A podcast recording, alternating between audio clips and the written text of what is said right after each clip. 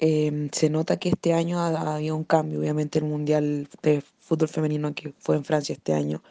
nos dio un impulso. También em, que Chile haya ido también en la Copa América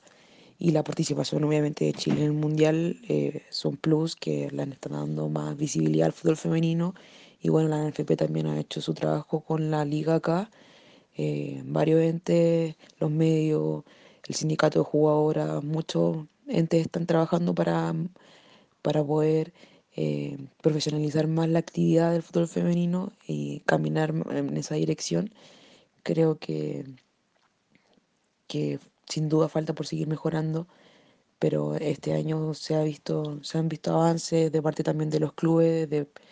de disponer los recintos principales eh, de quizá dar un poco de mejores condiciones. Falta mucho, eh,